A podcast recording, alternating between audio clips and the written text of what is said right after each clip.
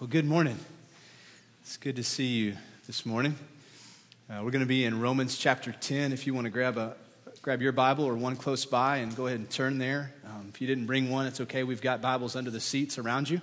Um, or feel free to grab a phone or a tablet and find it. Uh, we'll be in Romans chapter 10.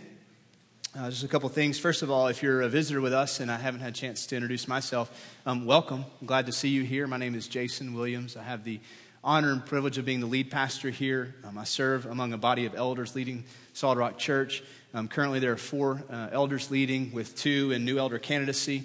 Um, we're, we're just right now in awe of all that God is doing uh, by way of blessing us in so many ways as a church. And, uh, and so, just an honor to be with you, to open God's Word with you this morning.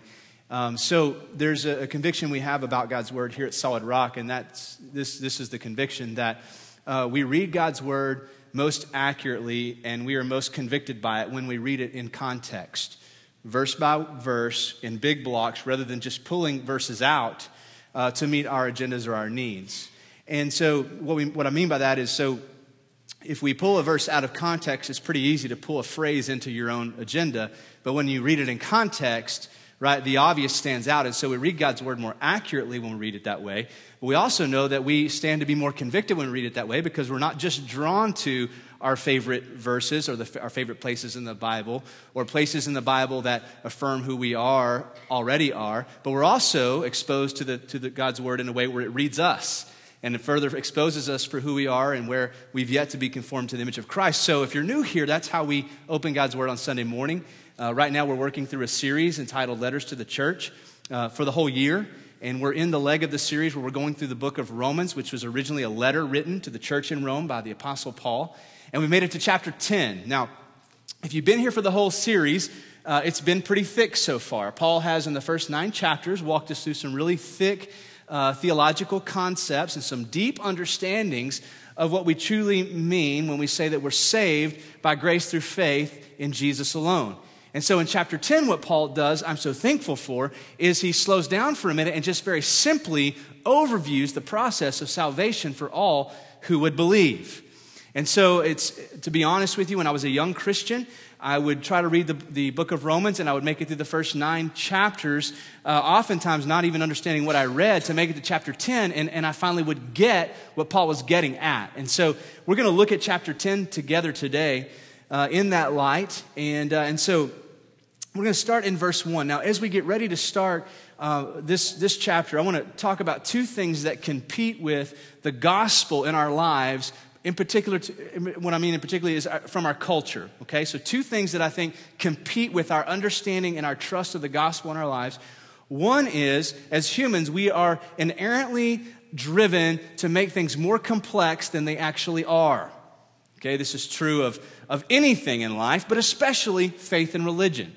You can look at Christianity from any denominational angle and you can find unnecessary complexity where we build systems into the faith, where we can measure it and we can tangibly uh, manage it and we can see it and we can understand it. And, and so you see this historically, even before Christ walked on the earth, that man was notorious for, for building up these systems in an effort to get to God. Okay, and so along with that, then, I think in our current culture, we have a very watered down, weak, shallow version of the idea and concept of faith itself. To the point where when the gospel is expressed in our culture, oftentimes the response from a non believer is, that just sounds too simple. On one hand, it's true, it is that simple. But oftentimes, what I find if you ask questions is this you'll find responses like this. So, you mean I can just do whatever I want as long as I check in with God every now and then, say, hey, cover this with your blood, I'm good? And so, what that tells me is that that person then has a very weak understanding, a very watered down understanding of the concept of faith itself. You see, in our culture, faith is, is, is our strong willed belief in, in almost anything. So we, we summons up an idea of what we think should be or what we want to happen. And so we say, well, I just, I'm just, I refuse to not believe. I'm going to believe it's going to happen. That's not how, how the Bible teaches faith. I think Peter walking on water is a fantastic example of faith. You see, Jesus invited Peter to step out of the boat onto water, right? And we, if you're familiar with that story, at first he succeeds and then he takes his eyes off of Christ and begins to fail. So, what didn't happen was Peter out in the water with the, his, his fellow disciples saying to one another, I wonder if Jesus would let us walk on water. See, they didn't come up with that on their own initiative. Jesus extended the invitation, and Peter stepped out on Jesus' invitation to believe Jesus at his word, and that's what we call faith. Not simply just dreaming up something that we want to happen and calling it faith. We, uh, we oftentimes um, will approach this, this idea of faith more like superstition in our culture. If we do this this way, we say it this way, then somehow God's going to be manipulated to do what we want Him to do. But the faith of the Bible is a faith rooted in substance, the substance of what God Himself proclaims, the invitations of God for us to follow. Now, we're going to talk about faith as we move through chapter 10. It's a significant component, but here's where we begin in verse 1. Brothers, Paul writes, Romans 10, chapter 1. Brothers, my heart's desire in prayer to God for them. The them is the nation of Israel. He's a fellow Jew. He just finished chapter 9 talking about how Israel is part of God's redemptive plan. So that's the them. So he says, My heart's desire in prayer to God for them is that they may be saved. That's what I'm praying for. My fellow Jews, my fellow Israelite nation, that they would be saved. Verse 2 For I bear them witness, I can testify on their behalf, they have a zeal for God, but not according to knowledge We'll come back to that in just a minute. For being ignorant of all righteousness of God and seeking to establish their own, they did not submit to God's righteousness. For Christ is the end of the law for righteousness to everyone who, what? Believes. Now, so much has been expressed here. To, to fully grasp what I think Paul is getting at here, I have to go back to chapter 9 for just a minute. In chapter 9, as Paul talks about the role of Israel in God's redemptive plan, he, towards the end, in verses 25 and 26, he quotes the Old Testament, okay, which was the very word that they had. They had those scriptures, the Jews. And so he quotes scriptures that they had access to, and more than that, most of them had it memorized. I mean, he goes right to Hosea. Hosea was a pretty popular uh, Old Testament book that the Israelites were very familiar with, okay? And so here's what he does. So, uh, Hosea, through the prophet Hosea in the Old Testament, God illustrates this beautiful relationship that we have with him as a loving father and as a loving husband. God comes to the prophet Hosea and says, Hosea, I want you to go into the red light district and choose for yourself a wife out of prostitution. So he does. Her name's Gomer. Brings her back to his house. They have three children. They have a son first, Jezreel. The second child is a daughter. God says, Call her no mercy. What a great name for a little girl, right? Just asking for trouble, no mercy. And then the third child is a son. Call your son not my people.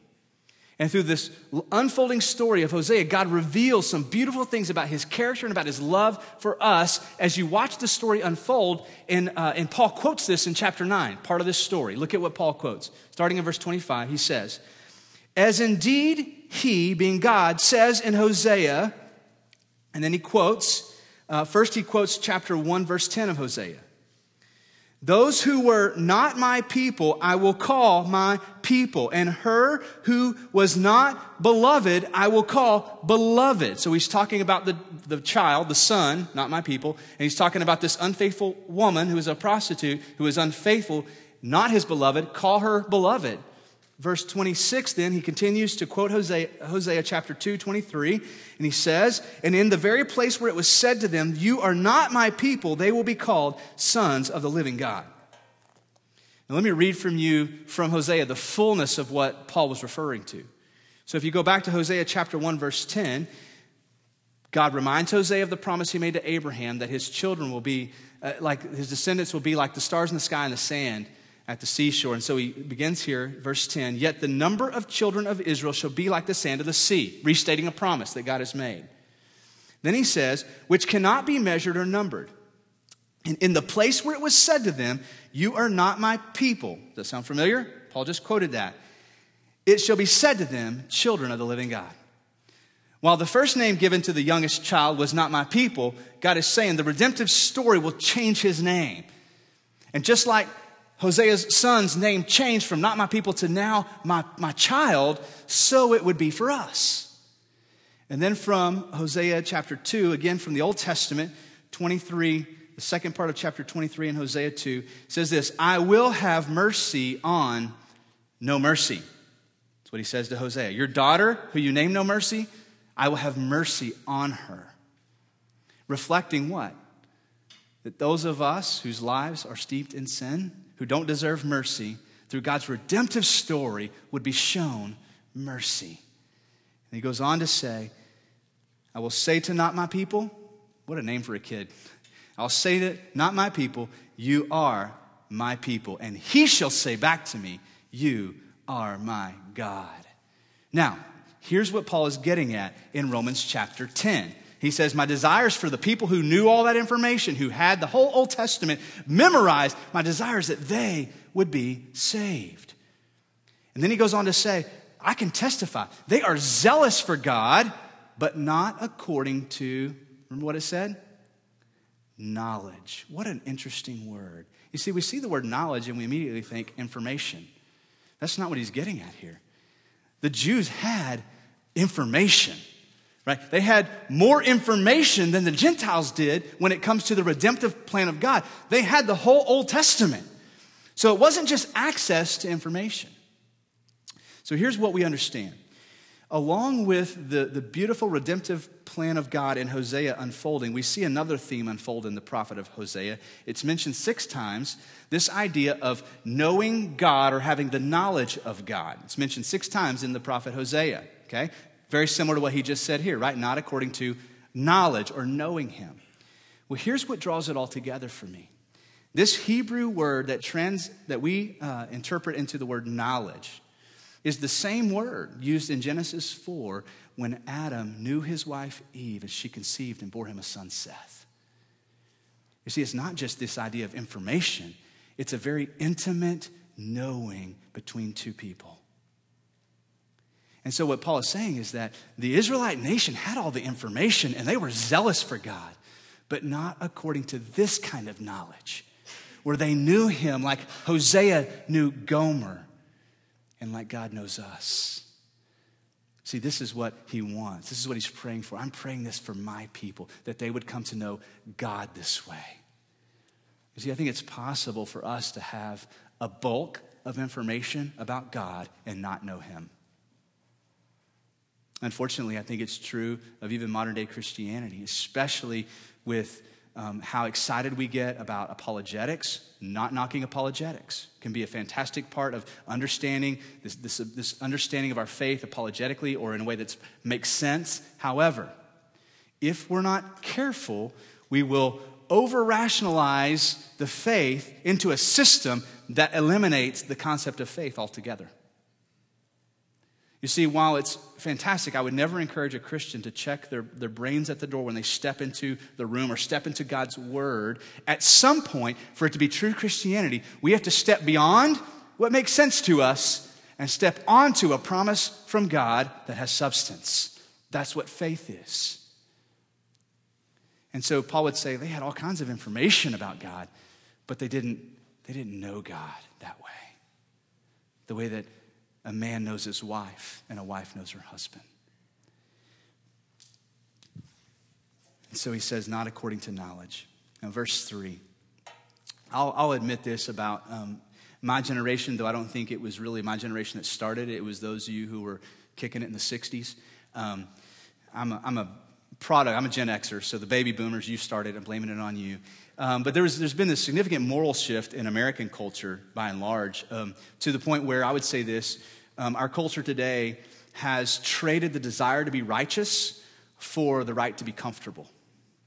And I think if you just study um, literature and philosophy from the mid 20th century and you compare it to what's happening today, you can see a significant shift from a desire to be righteous toward the right to be comfortable. And so the idea of being righteous, being right before God, isn't necessarily a wholesale value that our culture aspires to, right? You might argue that there was a time in American culture where that was true, where the idea of being righteous, pursuing holiness, was actually a, a virtue and a value that the culture by and large um, had, had, had embraced. Now, we can talk about all the, the, uh, the, the, the, the, fallout that came right? From being a hyper moral society. I'm not in any way saying that, but somewhere along the way, we lost this idea and this ambition that righteousness is something that we should strive for. And so, what Paul says next in verse 3 is this for being, they were ignorant of the righteousness of God. Were they ignorant of righteousness in general? No. And seeking to establish their own, meaning their own righteousness, their own right way to God, they did not submit to God's righteousness. For Christ is the end of the law for righteousness to everyone who believes. Not the end of righteousness, the end of the law is a way to righteousness. So, two ways to be right with God, according to this opening from Paul. One, and he's going to express it here and again, to be right with God morally means to live perfectly moral and to begin to climb, the ladder of moral success towards God. And as long as you don't miss a rung, you can make it there. He says that the Israelite nation, they sought to build their own righteousness to God and completely missed the righteousness that comes by what? By faith. See, see, righteousness is still to be desired, to be pursued, to be wanted. But one is provided by the work of Christ on the cross, and the other one, right, is rooted in your ability to make yourself right with God. And that's where Paul says in verse 4 For Christ is the end of the law for righteousness to everyone who believes. It's interesting because Jesus makes a similar observation about the nation, nation of Israel. In John chapter 5 and verse 30, 39, he was talking to them about how well they knew the Old Testament and the scriptures. And Jesus says in 39 of John 5, You search the scriptures because you think that in them you have eternal life. So, on one part, your motive is right, right? You're pursuing righteousness through the scriptures. But the problem is, as Jesus says at the rest of that verse, and it is they who bear witness about me. So, in your pursuit of information, your pursuit of being right with God, you missed the way to be right with God. You see where that is very similar to the church culture of today, even? where if we're not careful, we'll make Christianity into a moral deism, this, this moral, ethical ladder to climb to impress God and to earn favor with God and ultimately make our way to God. And as soon as we take a step on that ladder, we're taking a step away from the cross to say, I'll do this on my own. Look at what, uh, where Paul goes next. If you're taking notes, therefore, my salvation is based on believing but not just believing anything, right? Not just summoning up some idea of what I want to believe in, but truly believing in something. My salvation is based on believing the knowledge of the gospel over the wisdom of our culture or what makes sense to me. At some point, the gospel is going to invite you to step away from the wisdom of your culture, whether you're a baby boomer, a Gen Xer, a Gen Y, a whatever the new generation is. At some point, Faith is going to call you to step out of the wisdom of your culture, out of what necessarily makes sense to you, and to believe God on His Word and His Word alone. Whether you're 14 or you're 60 in this room, that's what faith is. Okay? My salvation is based on believing the knowledge of the gospel over wisdom of the culture or what makes sense to me. Now, look at what um, Paul does next. He's going to refer to Moses in, in, verse 5. He says, For Moses writes about the righteousness that is based on the law. So he goes back to what he was talking about, how the Jews have tried to build their own way to God. It's the way of Moses, this righteousness based on the law. Moses writes about the righteousness that is based on the law, that the person who does the commandments shall what? Live by them. If you're going to go that route, you have to go that route all the way, perfectly. You have to live by that code perfectly. Now, we already know there's a problem with that, right? Everybody in the room? At least for us, right? We understand that we're not going to make that ladder. We might hit a rung or two here and there, but for the most part, we're going to miss that. But to make it even more difficult, Jesus, in his teaching at the Sermon on the Mount, kicks that ladder, if you will, out from underneath us when he says, What? You've heard it said, Thou shalt not commit adultery. But I tell you, if a man has looked lustfully upon a woman, he's already committed adultery in his heart. Whoa. What does he say about murder? You've heard it said, Thou shalt not murder. But I tell you, right? If you have said in your heart, I hate you to your brother, you've already committed murder. So, what is Jesus saying? even this idea that you could catch a rung or two here and there on the moral ladder, even that isn't true. And so Paul reminds us that the, this is the righteousness Moses was telling us about. If you're going to if you're going to make it that way, you've got to live by it perfectly. Verse 6. But the righteousness based on faith says something. Okay, now he's going to begin quoting Deuteronomy here, just Old Testament. Um, it's, it's one of the books that teaches us the expression of the law. So he's diving right into the heart of the law as he quotes the Old Testament now. And he says this this is what a righteousness by faith says. Do not say in your heart, this is righteousness by faith says, don't say this in your heart. Who will ascend into heaven? That is to bring Christ down. Or who will descend to the abyss? That is to bring Christ up from the dead.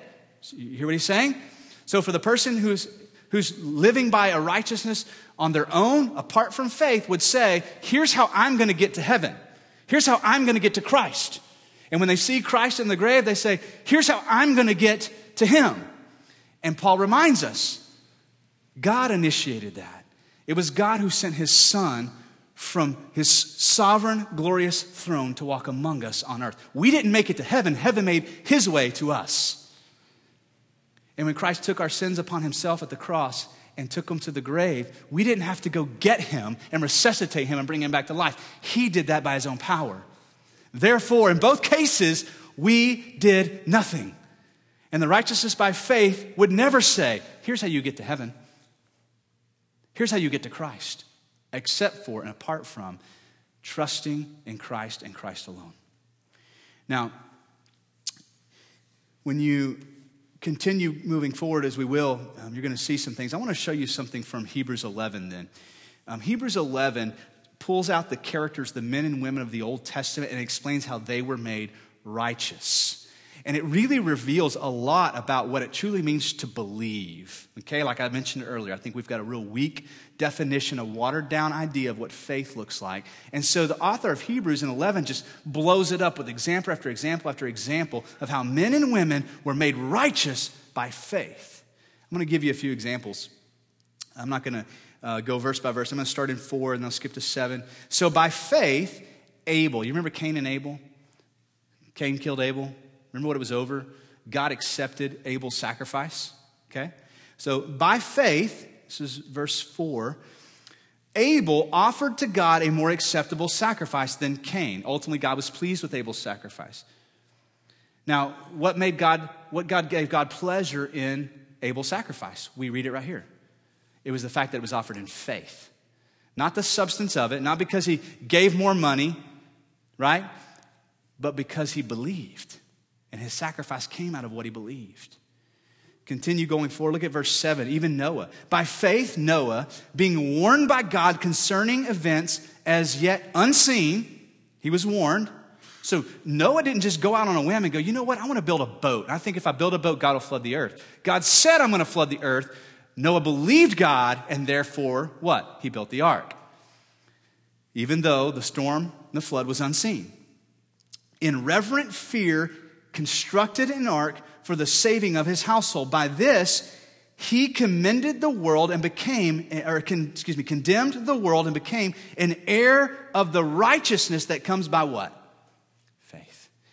See, building the ark isn't what made Noah righteous. Believing God is what made him righteous, therefore, he built the ark. You're going to begin to see the, the difference here. It's the difference between roots of a tree and the fruit of a tree. If you think of it this way, faith is the roots, righteousness is the fruit. And if we're not careful, we'll forsake the whole tree and just go after the fruit. And what happens is we realize that we're not tall enough to reach it, so then we pull on a religious facade and we act more moral than we are, right? We act like we've made it up the ladder higher than we actually have because we realize that our system has failed us completely. You see, Noah's faith was the root of what he did. Because he believed, he therefore built the ark. Example after example, even Abraham and Sarah are included here. By faith, Abraham obeyed when he was called to go out to a place that he was to receive as an inheritance. I always think of Abraham when I think about faith. What did God say to him? Abraham, get your stuff and go to the land that I will show you. So, what was the tangible promise of God? Go, and I'm going to show you something. Did he know where he was going? No. So, by faith, he stepped out beyond what made sense to his culture, probably to even to his family, left his father's household, packed up his stuff, and said, Sarah, let's go. Did he know exactly where he was going? No, but he knew he needed to go. See where faith compelled him forward? So, by faith, he did this. Look at what he says about Abraham. This is the rest of verse 8. And he went out not knowing where he was going. By faith, he went to live in the land of the promise, as in a foreign land, living in tents with Isaac, his son, and Jacob, heirs with him in the same promise. Verse 10 For he was looking forward to the city that has foundations. Stop right there. If we're not careful, we'll think that Abraham's hope was in Jerusalem. It wasn't. More than a geographical setting up of the nation of Israel, Abraham was longing for something else, and that's why he followed God's command and believed him. This is what he was looking for. Heirs of the same, verse 10. He was looking forward to the city that has its foundations, whose designer and builder is who? God. See, Abraham wasn't simply just trusting in the land of fruit and honey that was going to be easy right? Which ultimately God planted Abraham in the nation, the nation of Israel. And from there, right, the nation, this is where the nation began to grow once it, it moved outside of Egyptian slavery. But geographically is not necessarily what Abraham was longing for. He was longing to a city that was, his foundations were built by God. And so, therefore, when God said go, what did he say? Okay, I don't necessarily know where we're going on this earthly journey, but I ultimately know what I'm longing for, so I'm going to go. Can you imagine his wife? Where are we going? Sweetheart, I don't know. Why are we going? Because God said. Okay, where did He say we are going to? I don't know. At some point, you just make something up, right? Just to shut her up. Like, I'm, I'm just kidding, but right, this, is, this exposes this idea of faith. Men, this is oftentimes how we lead our own homes. You sit down with your wife and you say, The Lord has convicted me of this. And they say, Well, what does that mean? I don't fully know. But I just know this is what the Lord is speaking to me. This is what I'm hearing in His Word and what, what I'm hearing when I pray. And, and I feel like He's leading us in, in this direction. And, and ladies, not that He doesn't speak to you that way, but when your husband's, that's a very scary thing to follow. So we're going to end up in huts in Africa? What does this mean? I don't know. We, we may. I'm not hearing that now. We may. All I know is right now God is calling us to step out beyond what makes sense, what we're comfortable with, and trust Him. And so Abraham serves as an example. And then his wife Sarah, okay, Sarah wasn't really on board fully at first, even laughed when, when, right, when she heard that God was going to give her a son, uh, give her a child. Well, she was barren. But look at what Hebrews 11 11 says about her. By faith, Sarah herself received power to conceive. Now, was this Sarah alone mourning the fact that she was barren, thinking, you know what, if I just believe enough, God will give me a child? No. God initiated and told her, You're going to have a child. So she believed him. By faith, God, by, by faith, Sarah um, herself received power to conceive, even when she was past the age, since she considered him faithful who had promised. What a beautiful example of faith. God spoke, ultimately, Sarah believed. And through that faith, God caused her to conceive. Look at verse 13, summing up what we've read so far in chapter 11. These all died in faith. What does that mean? He explains, not having received the things promised. Every one of those examples died in faith, trusting God, believing God. God is the one who led. I mean, right? Can you, can you imagine being early on in the, in the lineage of this promise? There were some really weird things that happened. Sons getting sold into slavery, nations in famine, ended up in, in ultimately in, in, a whole nation of Israel, the heirs of this promise end up in slavery themselves, going, wait a second. This whole following God thing, I mean, really? I mean, if God is good, why is he letting this happen, right? I mean, God made us a promise. We must have somewhere, somebody messed this up for us. Here we are, 400 years of slavery. But God was faithful to keep his promise. Faith means following God, trusting God, right? The root is faith that begins to produce a compelling outward result that we call fruit.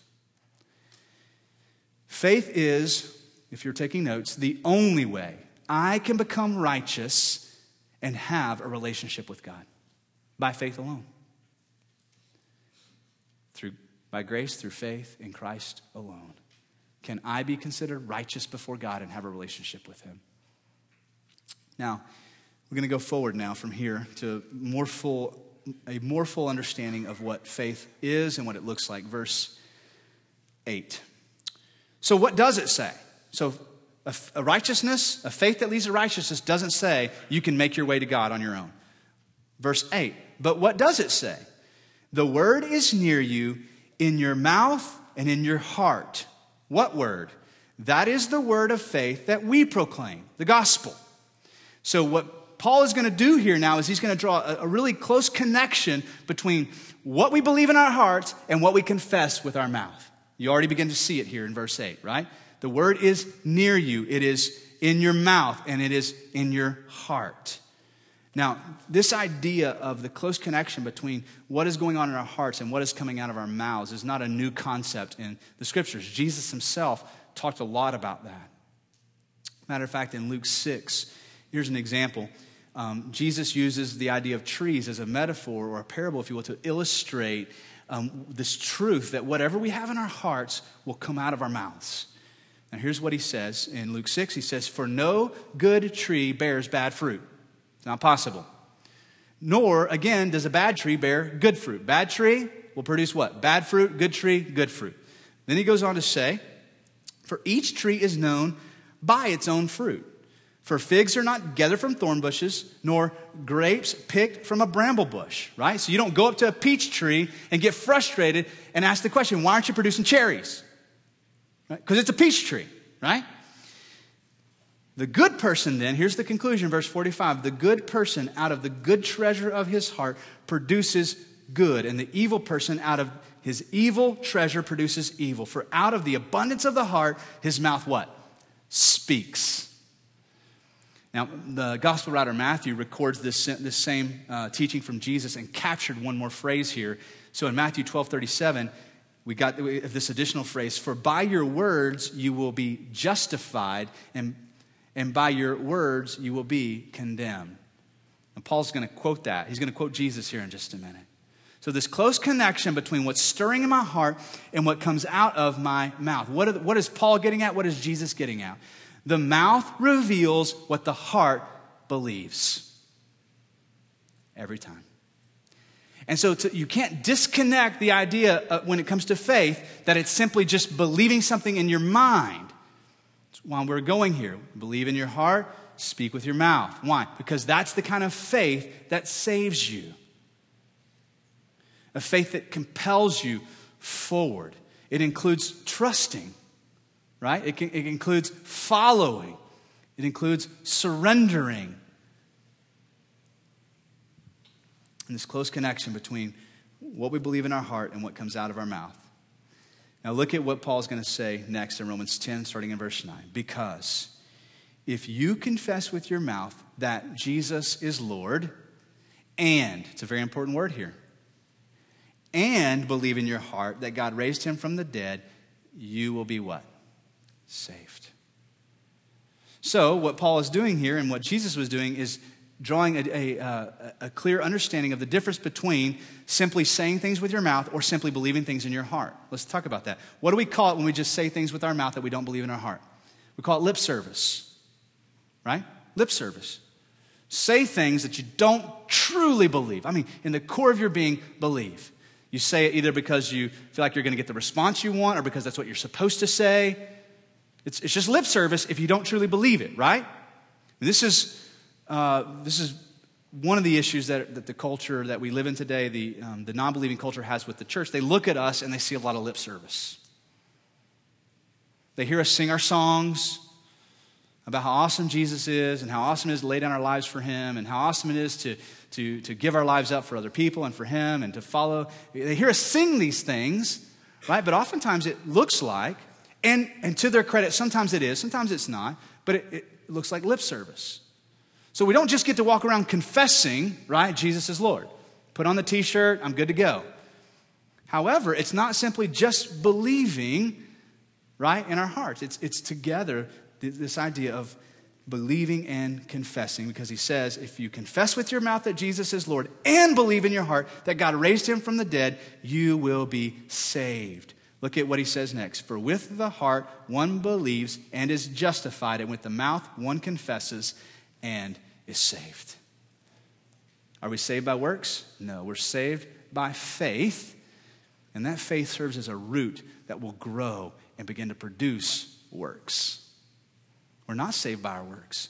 We're saved by a faith that compels us to works. I love where um, Paul, we were here a couple weeks ago in this series in uh, Romans 6 and 7 and 8, first part of 8.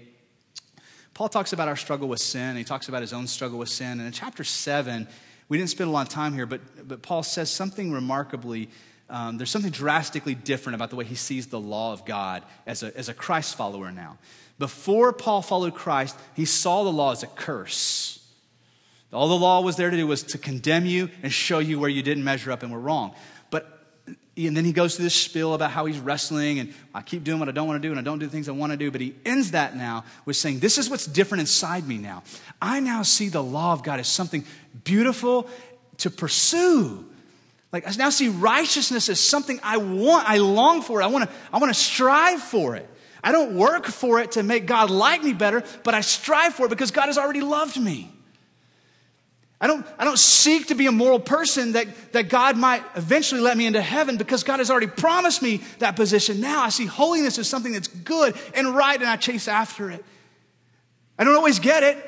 Sometimes I don't do the things I want to do, and sometimes I do the things I don't want to do. But here's what's different I now see the law of God is beautiful and life giving, and righteousness is a, is a virtue to pursue.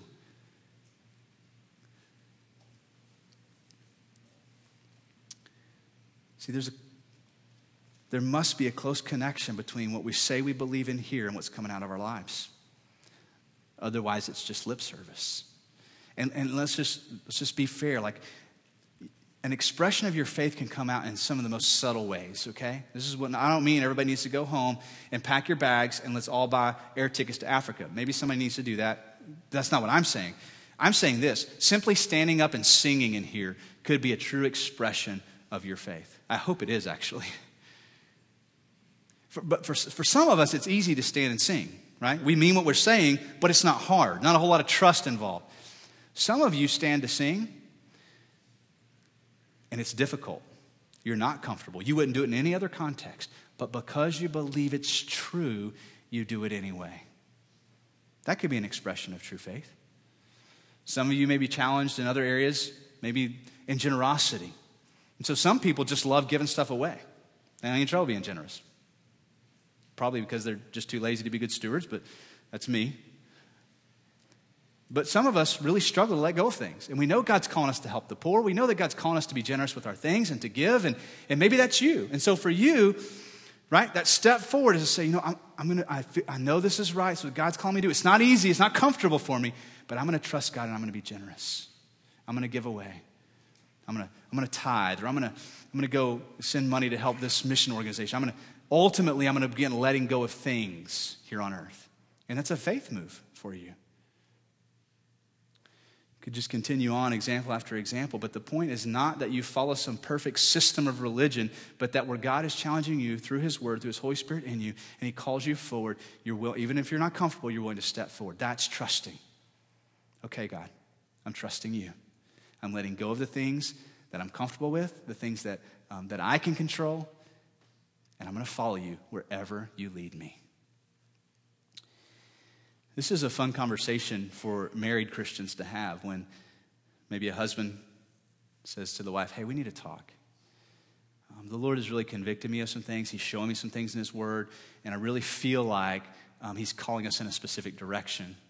And you wives are awesome because you want to know all the details, right? What do you mean by that? What does that look like for us? And it's hard, isn't it? Man, I, I don't fully know what it looks like. I just know He's calling us forward. What does that mean for us? Are we going to, are we going to sell? Whoa, whoa, whoa, whoa, whoa, where do we go? I, I don't know. But I know He's calling us forward.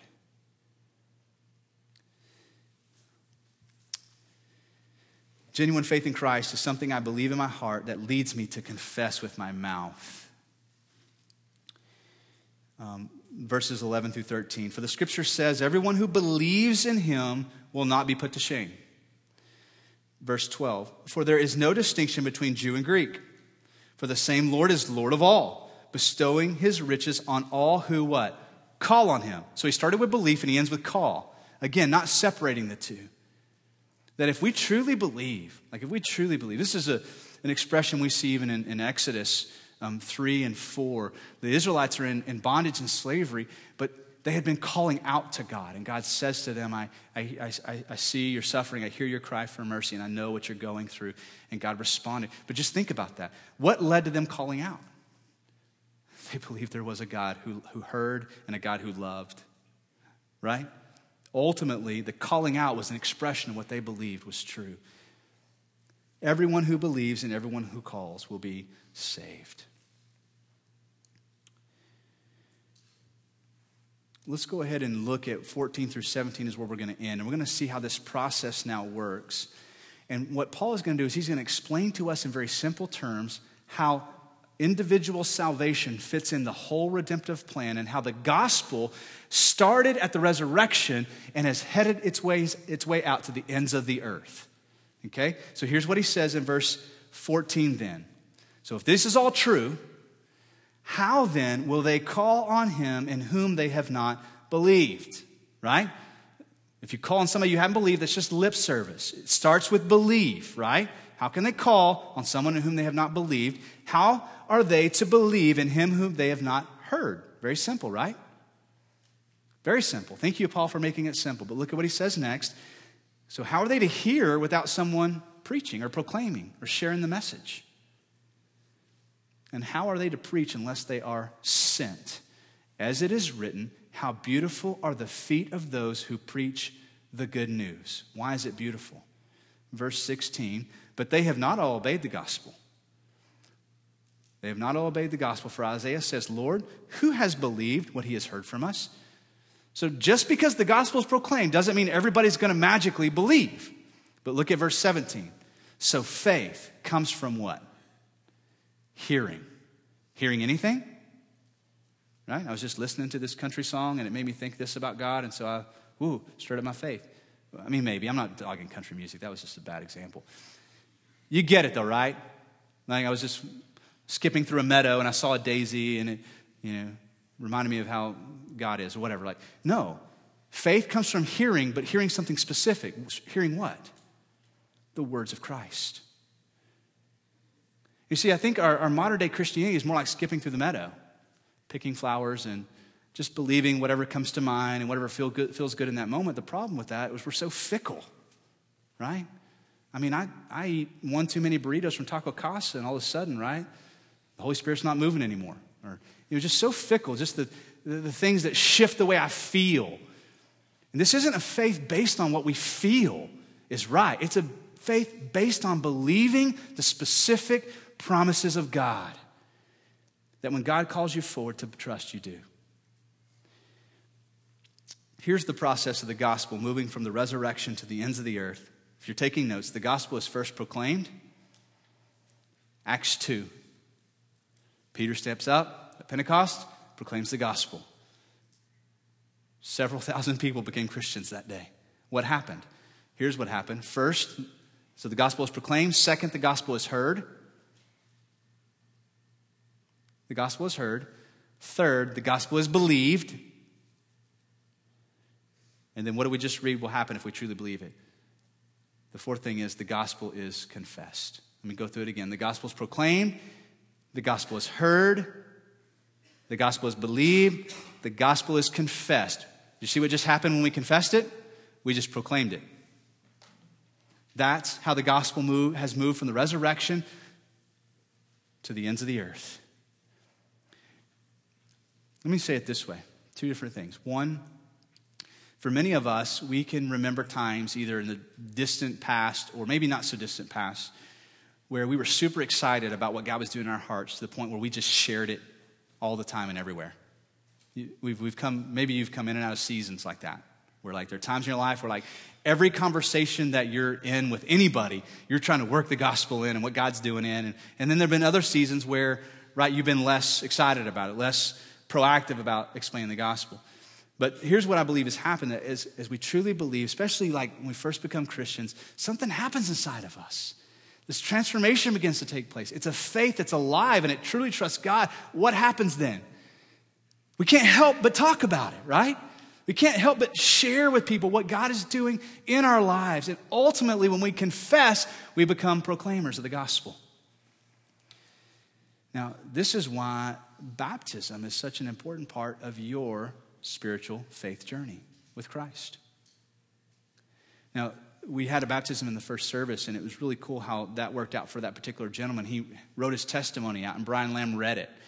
And here's what he said. He talked about how he had pushed God away for so many years, and then recently had two different coworkers who were inviting him to church and trying to share the gospel with him. And after several invitations, finally he relented and, and, and came. He actually came to Solid Rock, and, and I wasn't preaching that day. Brian Lamb was preaching, and Brian Lamb preached the gospel, and, uh, and, and this gentleman responded and became a believer.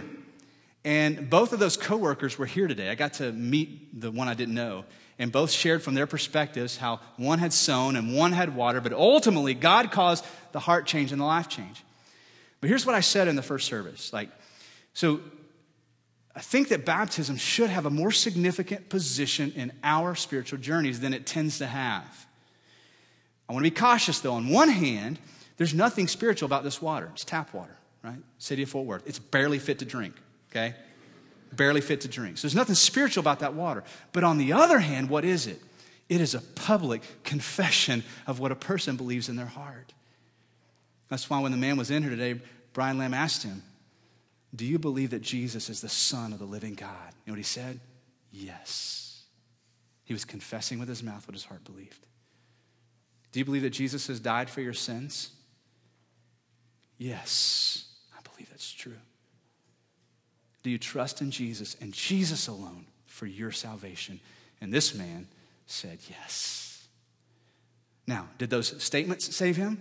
No. The faith that caused him to say those statements is what saved him. He was just expressing outwardly what he already knew was true in his heart. He was confessing with his mouth what he already believed.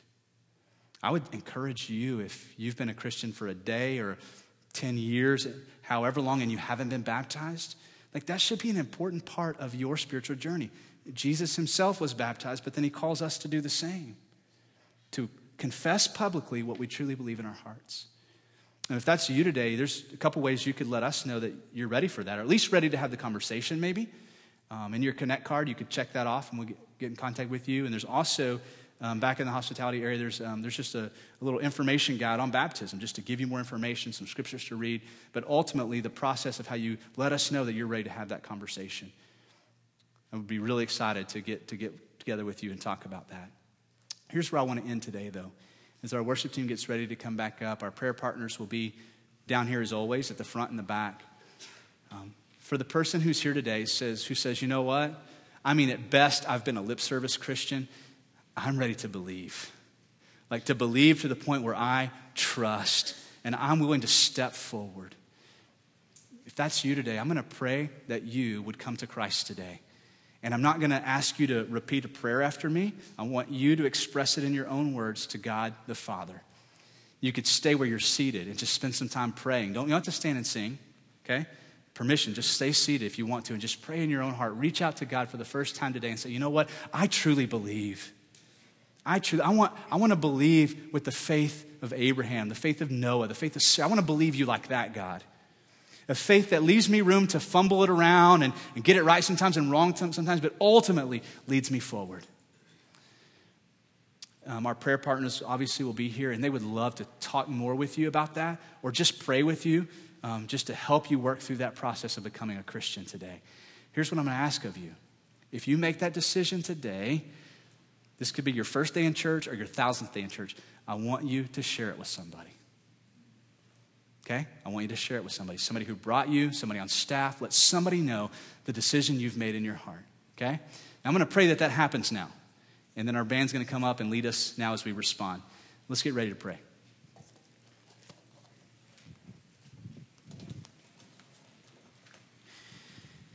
Father, I just want to thank you for this beautiful and profound and yet very simple gospel.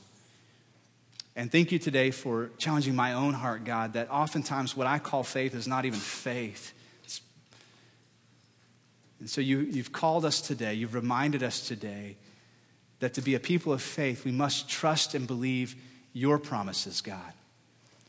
And I pray today for any person here who does not know you the way that Adam knew Eve, the way that Hosea knew Gomer, the way that, God, you know us. If anybody doesn't know you that way, with that kind of knowledge, I pray today would be the day, God, that they would reach out to you in faith and say simply, I trust the work of Christ on the cross for my sins, and I'm trusting in that and that alone for my salvation.